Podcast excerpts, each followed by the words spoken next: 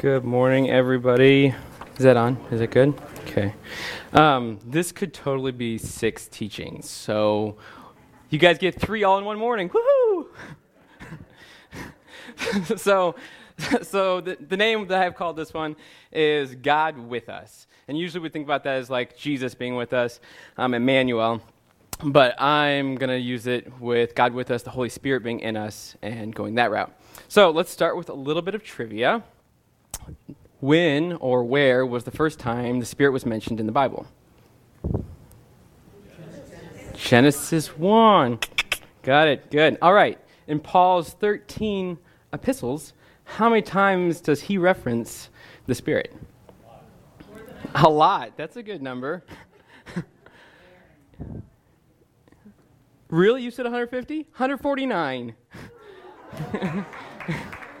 That was really good. So if you do the math, that's about, I don't know, David, where do you go?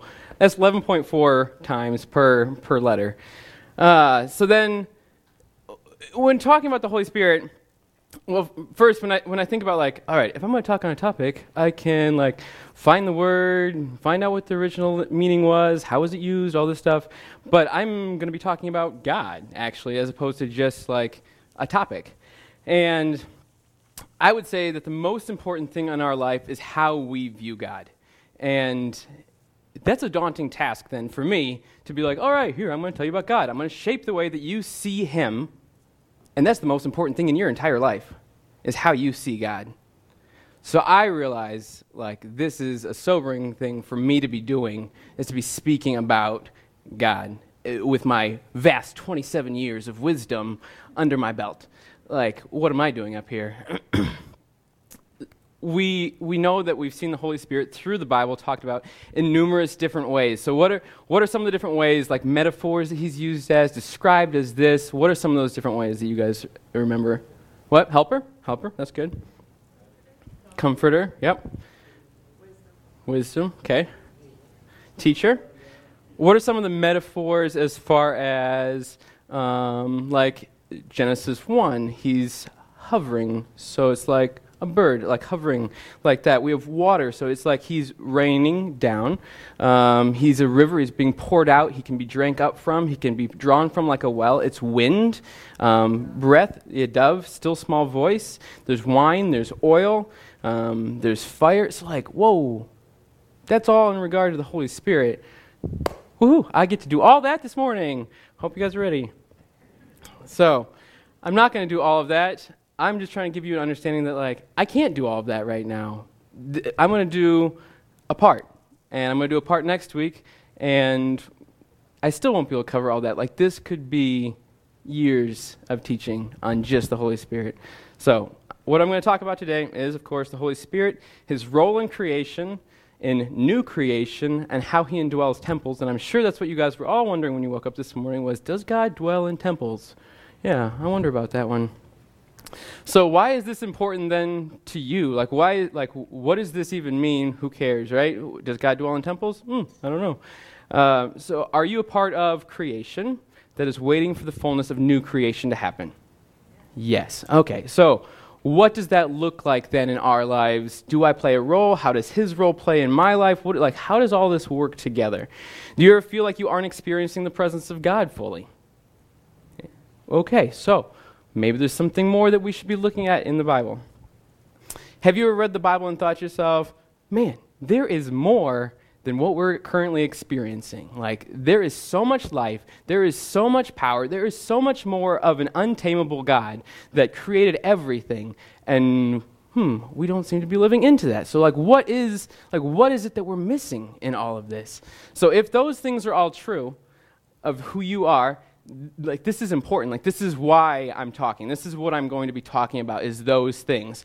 And just so you know, it's going to feel kind of clinical at times because I'm laying a foundation. I'm laying a lot of foundation, like a whole bunch of it is introduction and foundational pieces that are being laid. And I've never walked up to a house that's being made and looked at the foundation and been like, man, that looks awesome. Like, it's when it's done, right? It's when the house is done, you got the siding on, all of that. It's like the foundation is boring looking, not exciting, but it's so important to the next levels. So there's going to be points this morning where you're going to be like, okay, where are you going? What's the point? Like, what am I doing? I don't want, like, why are you sharing this stuff? Just trust me, I'm laying foundation pieces that aren't super exciting at first, but you'll kind of be like, oh, okay. And you'll start to see how all these pieces kind of play together. So bear with me. Trust me that I've got a foundation that's being laid, and we're building something here. All right, I'd like to pray, and I'd like you to be praying with me, in agreement with what I'm saying, and for me, that I would be speaking the words that God has for me to speak to you guys this morning, and so that you guys have ears to hear what His Spirit is putting into me and speaking through me to you guys. All right, so be praying with me, for me, and for yourselves here. Father, I just thank you so much for your Spirit, that you have given your Spirit to bring us into new life, into creation, into the fact that we can dwell with you every single day, God. And I just ask that revelation would just come and just be more and more and more, and we would just continue to know the deeper things of you, and that your Spirit would continue to search the deeper things and just reveal those to us. Just give me the right words to speak. Let me be listening to your voice, to your leading in all of this, and give us all ears to hear. In the promptings in our hearts, in our minds, the things that your Spirit is speaking to us right now.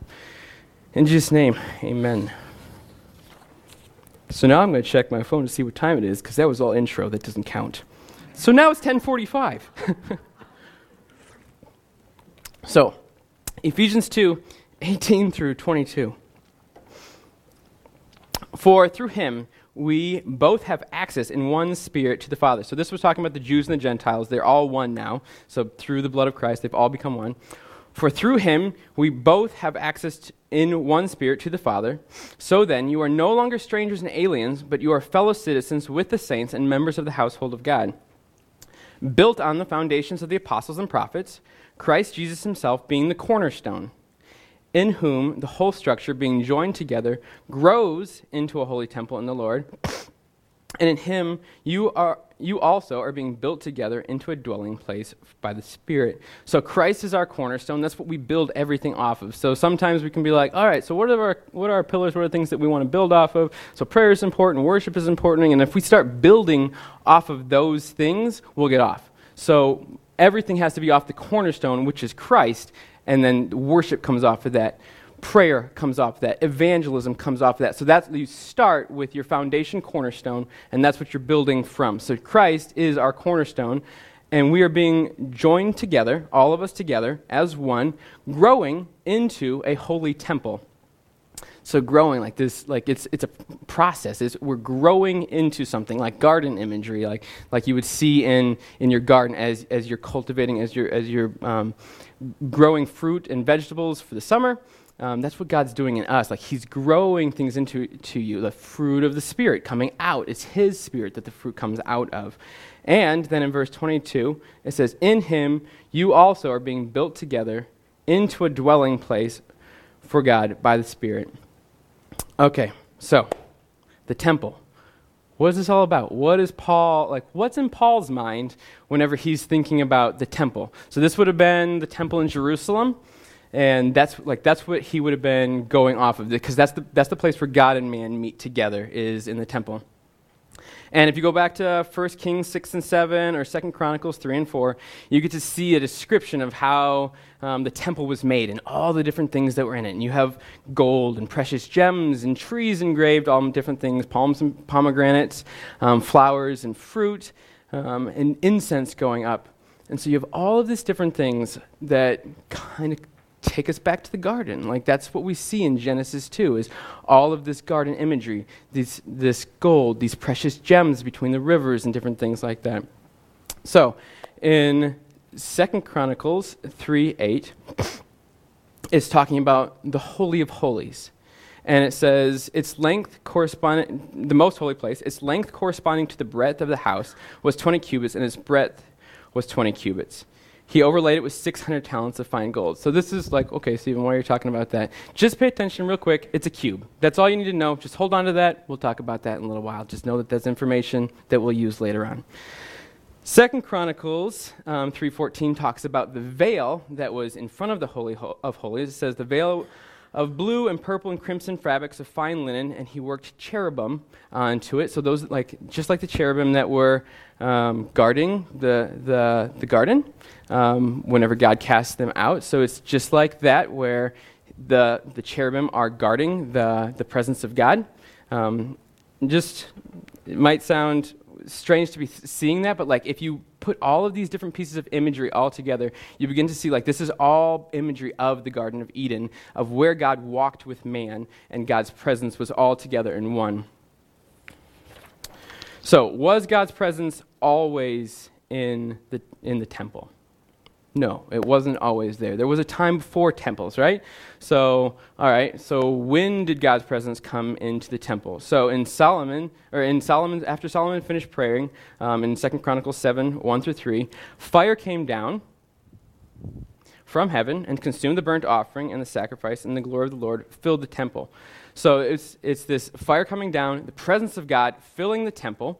And that is when the presence of God first came into the temple. But it wasn't even that, like that wasn't even the first time that happened. Like remember, we have all this garden imagery. So let's go back to Genesis 2, and we begin to look, and we're like, oh, okay, so we've got man being made, and we've got streams, and we've got gold, and we've got all these beautiful gems, and all of these beautiful, we've got this garden, so we've got plants growing up, and we've got fruit, and we've got, if we have fruit, we have flowers, and flowers, we have smells, so we have incense, so like, okay, so this is all coming back together into the temple, all right? So this is all where God's presence dwelt. He walked with them in the temple. He walked with them in the garden, and he dwelled with them in the temple. So this is the meeting place of God and man together. All right, you guys still with me? You guys still holding with me on this? Okay.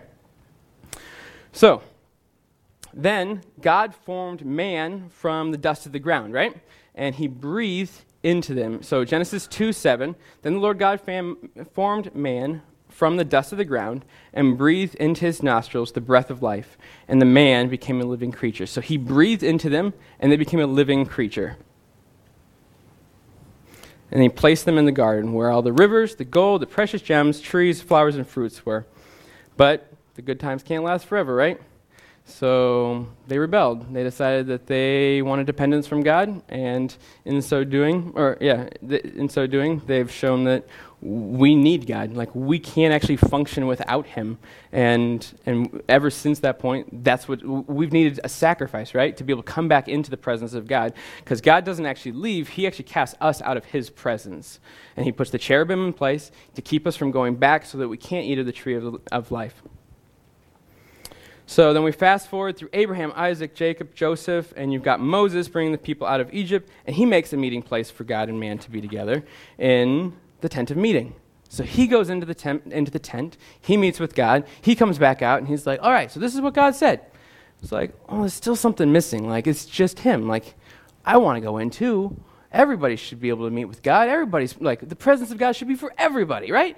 And that's what Moses actually says. He's when some of his leaders begin prophesying, and he's just like, oh, that all God's people would prophesy, that the Spirit of God would be on all people.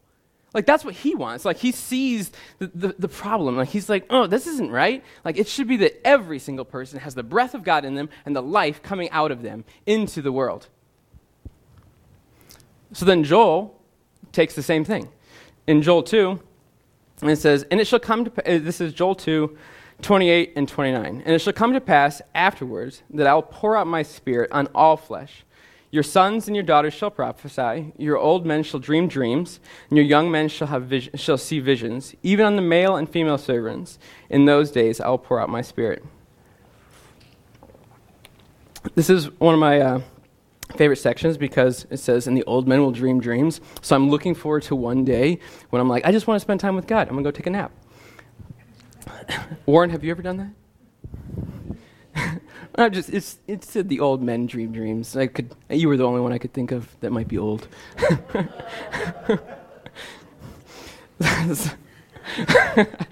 So easy.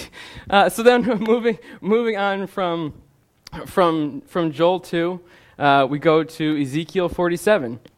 And Ezekiel has a vision of water just flowing from the temple. And it gets wider, and it gets deeper, and it gets wider, and it gets deeper, and wider and deeper. And as it's going, life. It just keeps, like, there's all these trees and all this abundance and so much, like, green and just life of all kinds that are coming up. There's animals, there's more fish, there's all this stuff. And this river, it flows into the Dead Sea. And the Dead Sea is dead, full of salt. Nothing can live there. And it says, and this river comes in, and it basically just cleanses it. It just, like, washes it clean, and stuff begins to grow around the Dead Sea, which it's never, like, it can't do because it's dead. And so, like, this river in Ezekiel's vision is just flowing from the temple, from the presence of God, out into the world, into the dead things that we seem to think, it's impossible. This is an impossible situation. It's dead. I can't work into this. Like, it'll never happen. And it's like, no. Like, this is the Dead Sea. This is the Spirit of God coming, flowing out of the temple, out of us, into these dead places in the world. And it's the river that's bringing life into all of these things. And in Ezekiel 47:12, it says, and on the banks, on both sides of the river, there will grow all kinds of trees for food. Their leaves will not wither, nor their fruit fail, but they will bear fresh fruit every month. So fruit for every season, because the water for them flows from the sanctuary. Their fruit will be for food, and their leaves for healing. So, just summarized the Old Testament right there. There you go. You're welcome. So that's just the presence of God, the Holy Spirit, and what that, like, that's the thread of the Holy Spirit and God's presence in the temple running through the Old Testament. So move on to the New Testament. Now we're going to summarize that one. So we begin in Matthew, and we have a virgin birth, right? And an angel comes and says, all right, you're going to give birth to a son. And she's like, well, how can this be? I've never slept with a man. This is impossible. And he says that it's going to be from the Holy Spirit. So Matthew 1:18 and then Luke 1:35 says the Holy Spirit will come upon you, and the power of the Most High will overshadow you.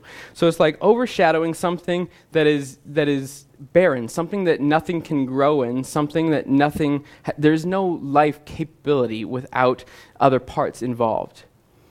Something that's overshadowing over something dark with no life, as in, like, the creation, where the Spirit is hovering over the dark, the deep, where there's no life. Nothing can happen until he begins to start creating there. And then we have John 1:1-3.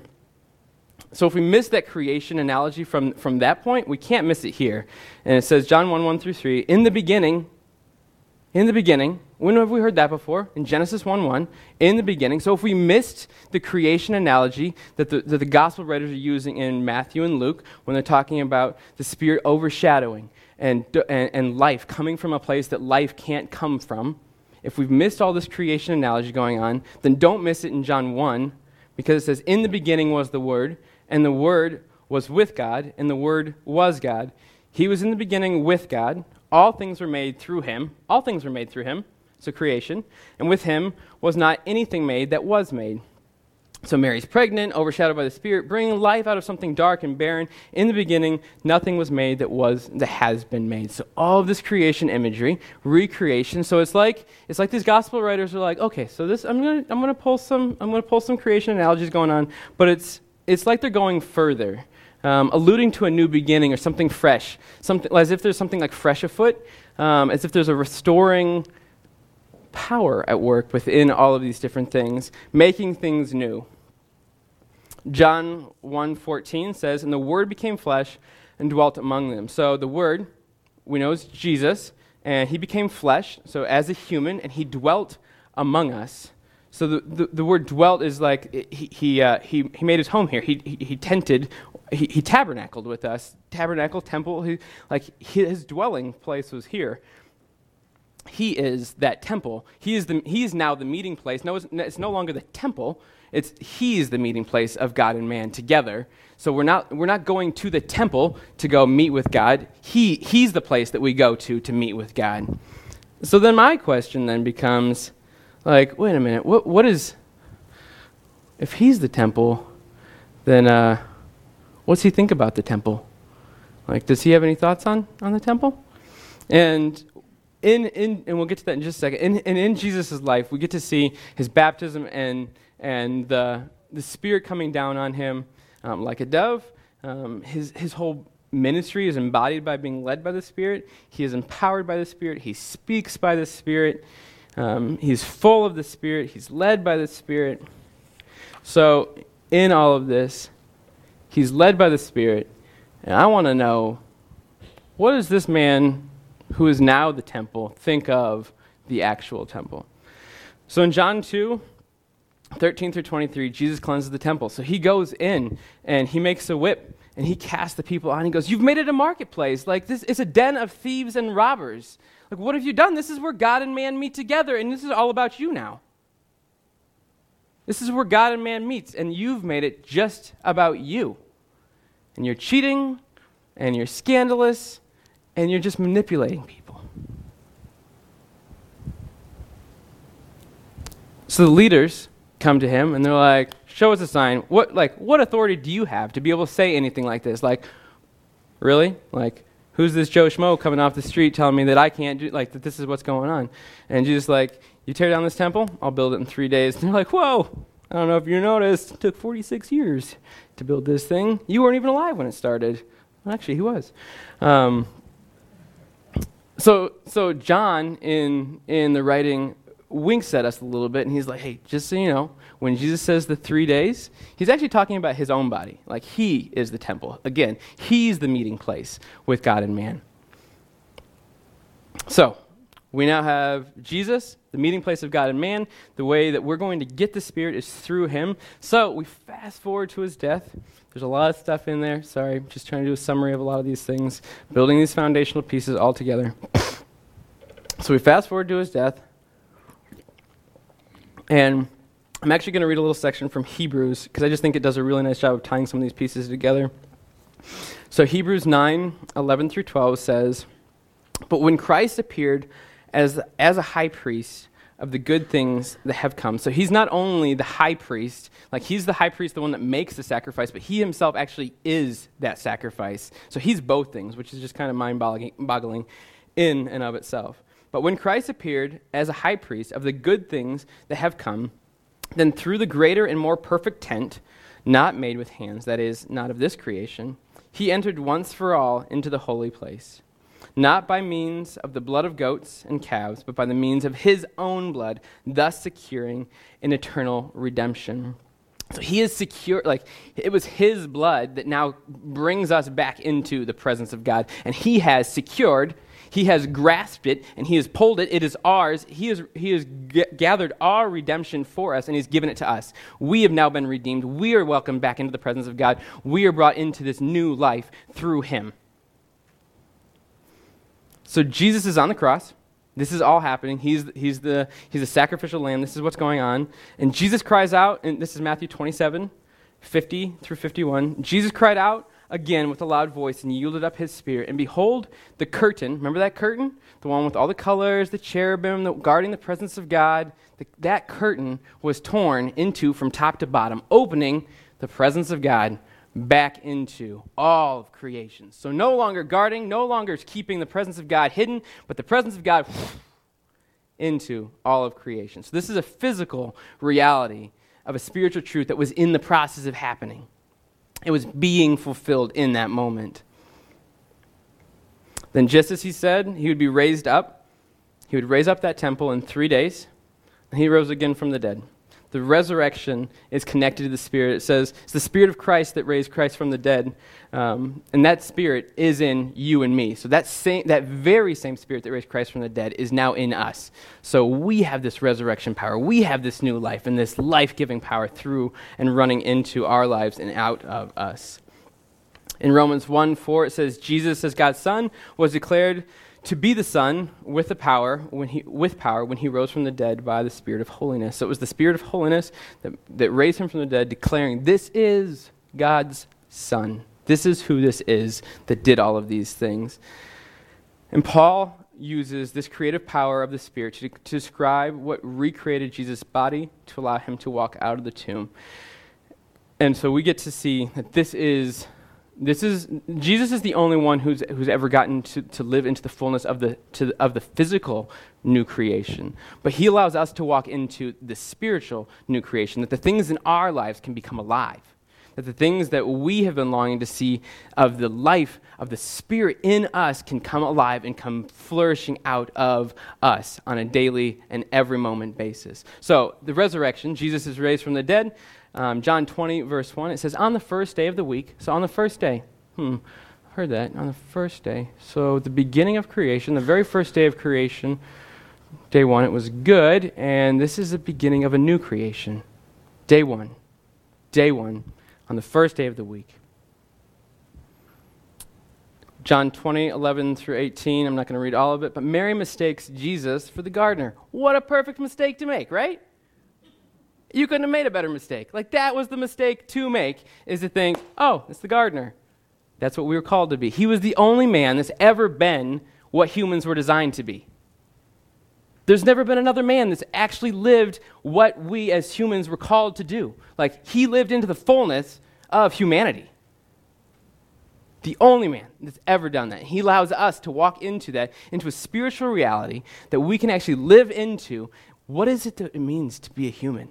What is it that it means to actually have true life in my body, to live out and actually be a real human that lives and breathes and actually like changes things around me, because I have so much of the Spirit of God in me that it's more than just me. It's the Spirit of God flowing out and doing things and cultivating and subduing and having rule over, just like it says in Genesis 1:26. So it was the perfect mistake for her to make, to think that he was the gardener. Strange things are... So she made a mistake, right? She thought he was the gardener. Other people, though, seem to see him and, like, they don't realize, like, they knew him. I mean, they spent years with him, and they don't recognize him. So it's like something's different. So, like, something fundamentally is a little bit different, but then it's like, oh, yeah, it is Jesus. Like, so there's something different about this new creation. Where he can actually, like, just show up places. He can walk through walls. The craziest one to me is he eats a fish. He walks through a wall, and the fish goes with him. Like, that fish should have, like, boom, fell out. And it's like, I don't know. That's just the way I think it. I don't know. That was, it's just like, how did that happen? How did the fish go with him? I don't know. So this is the dawn of new creation. He is the first fruits. In 1 Corinthians 15, Paul writes that this is the exact existence that his followers are allowed to be into, that it's a Spirit-empowered existence. It's not just like me running my own life. It's walking by the Spirit. It's living by the Spirit, being led by the Spirit at all times, having the fruit of the Spirit living out through my life into the people around me. But then Jesus, in all of this, he's not done. Like, it's the cross and the resurrection. We've spent a lot of time focusing on that, and yes, we should. But Jesus, when he's done with the cross and the resurrection, he's like, all right, I got things to do. I got to prepare you guys. There's something bigger. There's something better. Like, I brought you back in. Like, you now are my sons and daughters, yes, but I've got to get life back into you guys. I have to, like, restore things. So, like, the pinnacle of the Gospels isn't the cross. It's the sending of the Holy Spirit to bring life back into us. Like, yes, I've brought you. I have forgiven you. I've brought you back as sons and daughters, and no, we should not take anything away from that. But he doesn't even see it as the last thing that he's there to do. He's like, all right, cool, got that done. Now, preparing you for the Spirit. You, like, to be fully human, you not only need to just be my son and daughter, you need to have the Spirit of God living in you, living out of you, being led by the Spirit and walking by the Spirit in every way possible.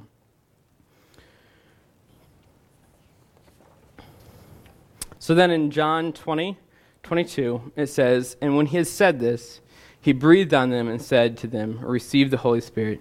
He breathed on them.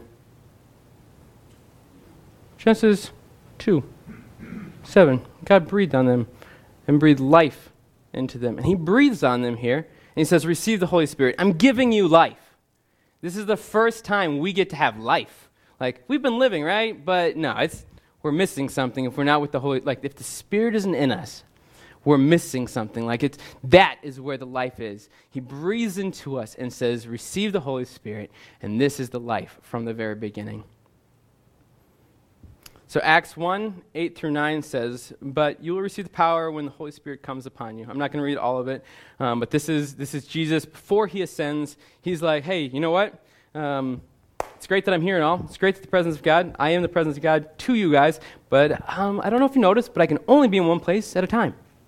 And I need to be everywhere. So I'm going to leave, and it's going to be better for you guys because my Spirit's going to come, and he's going to fill the whole earth. Your sons, the Spirit's going to come over all flesh, just like it says in Joel. So then moving on to Acts 2, just a little bit farther from that, it says, "And suddenly there came from heaven a sound like a mighty rushing wind, and it filled the entire house where they were sitting, and divided tongues of fire appeared to them and rested on each one of them." So like, whoa. Tongues of fire from heaven. That sounds very reminiscent of when Solomon got done praying, the temple was filled, and fire came down from heaven, right? So this is like the imagery of temples. Like, whoo! Like, we're the temple now. Like, that's the imagery. It is like, this is the same thing that happened in Chronicles when Solomon gets done praying, and the presence of God comes down in fire and fills the temple, and the presence of God is there. That's where he is. So in Acts, we have the presence of God falling down. It doesn't fall down. It comes down. And leaving flaming tongues of fire on the heads, showing, all right, this is my temple. This is where my presence is dwelling. He is now in us, leading and guiding us. So we see all of the imagery from 2 Chronicles 7 and how this all plays out. And then Peter in Acts 2:17 is like, this is what we were talking about. This is what Joel was saying from back in Joel 2, when he's like, "And there's going to come a day when my Spirit will be poured out on all flesh. Your sons and your daughters will prophesy. Your old men will dream dreams, and your young men will see visions." So like, this is the fulfillment of that. So the Spirit of God is here. The Spirit of God is now with us, dwelling with us in all of that. And then we keep reading with what Paul says. And he says, so he takes this imagery and he keeps going with it. So in the Ephesians 1 that we just read at the very beginning, it says, when we're growing together, we are growing. So like, it's a process. We're growing into something, into the temple of the Lord. Then in 1 Corinthians 3, you guys are all, the church as a whole is growing together into the temple, God's temple, and his Spirit is in you. All of you, together. Not just us here, but like, maybe all of the denominations from across the entire globe. All of us as one body, being together as God's holy temple. 1 Corinthians 6, he says, "Your body is a temple of the Holy Spirit within you." Then Peter continues this metaphor in 1 Peter 2:5. He says, "You yourselves are living stones being built as a spiritual house." So we individually, all together, are living stones being built together as living stones to be a spiritual house for God.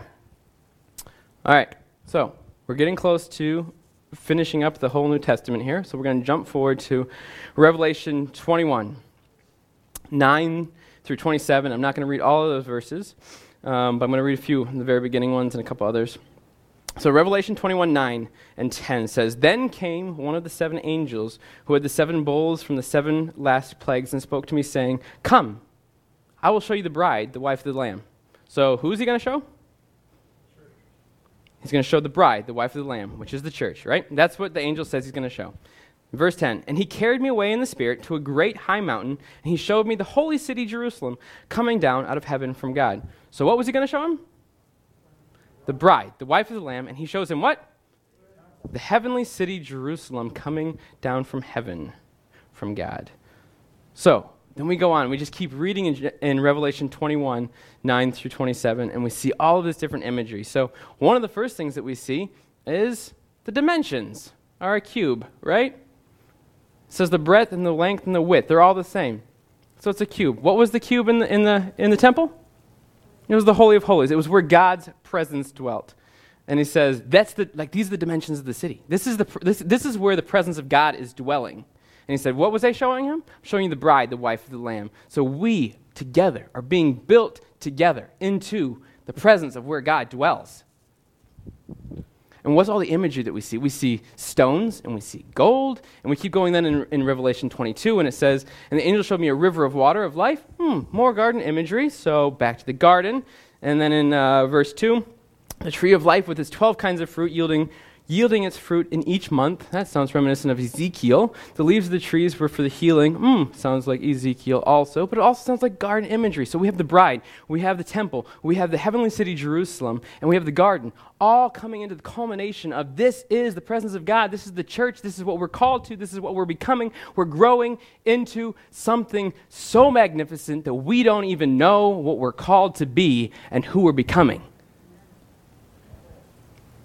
Oh, that we would know the grandness of God, what he is doing. This is when Abraham's just like, I'm looking for a city that has foundations whose designer and builder are God. I think I found it in Revelation. That sounds like that, doesn't it? He's building his church. This is what we as the church are called to become. This is our future. This is a prophetic look into, we're not just menial, peons who are going around our day doing things. This is the life of the church together, being built together as one whole, as living stones on the foundations of the apostles and the prophets. And just as we see in Ezekiel's vision, where we see the river flowing out from the temple, where we see the presence of God, the river of life flowing out into the world and restoring everything, even the things that are dead where nothing can grow because there's so much salt, nothing can grow, that Spirit is bringing life into the most dead places that we can't grow anything. And that is when Jesus is like, don't forget, rivers of living water will flow from your heart into the world. And he's talking about the Spirit of God flowing out of us. So it's wherever we go, we are carriers of the presence of God. We are the temple of God. We together are the temple of God, and we carry the presence out into the world. We are making a difference. We're bringing life. We're bringing change. We're bringing new creation. We're bringing new life into everything that we're doing every single day. Do we know that? Do we realize what we're called to be doing? That this is fundamentally what the church is? This is our life. This isn't that's not supposed to be condemnation. This is hope. This is what we can live into. Something greater than what we've been living into. This is, wow, I need to be spending time in the presence of God and going, what in the world? I don't even know you. I don't even know what I've been missing. What have you called me to do and I'm not doing? What is it that where am I supposed to be bringing life? Because apparently I've been missing it. There seems to be so much death in my life. There seems to be so much, destruction. And I walk to places and I'm like, oh, well, I guess, what am I going to do? No, rivers of living water. It's just like in Ezekiel when it's that river, it's not it's not doing anything that it's just naturally doing. It's bringing life wherever it goes. And that's what we're supposed to be doing, bringing life wherever we go. All right, summarize the whole Bible there. Done with that. So what does this then mean for us? Okay, temples, fantastic. Presence of God, fantastic. What am I supposed to do? So Paul, when he writes in 1 Corinthians 3, he has these people, and they're arguing, I follow Apollos, I follow Paul. And he's like, what are you doing? Why? Don't you know that all together, all of you guys are all being together, being built into the presence of God, into the temple of God? Why are you arguing?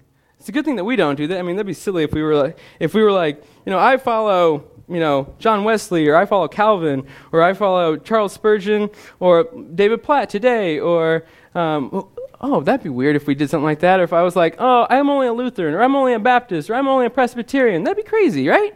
I mean, it's a good thing we don't do stuff like that. But Paul would be like, no, you guys are all one temple. You guys are all the body of Christ, all together, one body across the entire globe.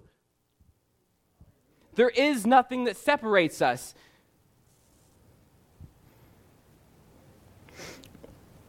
Then, in 1 Corinthians 6, 19 through 20, he's talking about sexual sins, and he's like, don't you know that your body is a temple of the Holy Spirit within you, whom you have from God? You are not your own. You were bought with a price, so glorify God in your body. So that's his reason for not sinning, because you are a temple, right? And the presence of God is holy. So we are to be holy. Be holy as I am holy. Be imitators of God. This is what we're to be like. The temple wasn't holy because it was the temple. The temple was holy because the presence of God was there. Right? So the presence of God is in me. Right? So I'm to be holy. I'm to be living holy out into everything that I'm doing. I walk by the Spirit, and if I walk by the Spirit, I will not give in to the lusts of the flesh. So if that's the way I'm walking, that's the way I'm living. I'm no longer like condemned. I'm no longer like living into sin. John in 1 John writes, I write these things so that you don't sin, right? I write these things so that you don't sin. So that's a possibility. That's interesting. But he's like, but if you do, you have an advocate with the Father, Jesus Christ the righteous. So it's like, if you do, so be it. That's fine. It's okay. Like, we have an advocate with the Father. But I'm writing these things so that you don't, because you are a temple of the living God. You are to be living righteous and upright and holy into everything that you do in all of your life. This is the reason why, is because I am a temple and I'm supposed to be the dwelling place of God. And God and man can't dwell together. Like, obviously, we got kicked out of the garden. Like, we can't dwell together with sin. It's like having a roommate, and it's like, all right, now we have shared space. It's like man and God are a shared space together in one temple. And so if I have a roommate and I'm doing stuff at, like when I was at college, I had roommates, and so like there was friction at times because I would do things or they would do things, and it's like, oh, we've never lived together before. This is tricky. And trying to figure out some of those pieces, but it's like, oh, no. I died. There's not a roommate anymore. It's only him, right? Like my flesh died. It's Jesus living through me. It's the Spirit living out of me. So it's not like, all right, hopefully we work out as roommates. No, it's like, I'm gone. It's the Spirit of Christ living in me. It's Jesus living in me. It's not roommates. It's just him dwelling in this body. So in Galatians 5:1-6, it says, for freedom, Christ has set us free. Stand firm, therefore, and do not submit again to a yoke of slavery. No, don't do it. Just don't do it. Don't submit again to a yoke of slavery. Don't you know that you've been redeemed? Don't you know that you've been brought out of bondage? It's like in Ephesians when he's talking about... He's redeeming them, and it's like he's bought them out. He's paid for them. And if you had somebody that you went and you paid to have them bought out of slavery, and they were like, "No, I like slavery. That's better." Like, how ridiculous! But that's what we do all the time. Like, we would rather live in our sin and our slavery than actually live into the power and the presence of God, the freedom that He has given us. So Paul's like, for freedom, Christ has set us free. Don't submit again to a yoke of slavery. And in Galatians 5:16, he says, but I say, walk by the Spirit, and you will not gratify the desires of the flesh. All right. The second point that I want to make, that was all introduction. This is my last page.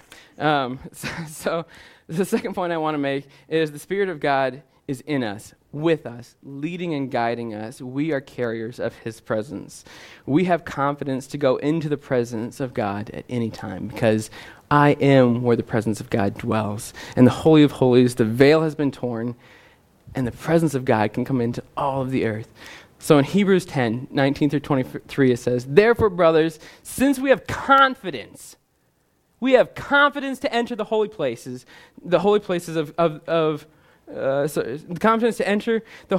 is by the blood of Jesus. So that's why, is because of the blood of Jesus, we actually get to enter into the holy places, the place where God's presence dwelled. That is where we actually get to go into, and we have confidence, whereas like there was never confidence before. It's like, will they make it out alive? I don't know. Hopefully, we'll tie a rope just in case. Pull them out. By the new and... Okay, let me start over. Therefore, brothers, since we have confidence to enter the holy places by the blood of Jesus, by the new and living way that He opened up for us through the curtain, that is, through His flesh, and since we have a great high priest over the house of God, let us draw near with the true heart and full assurance of faith, with our hearts sprinkled clean from an evil conscience and our bodies washed with pure water.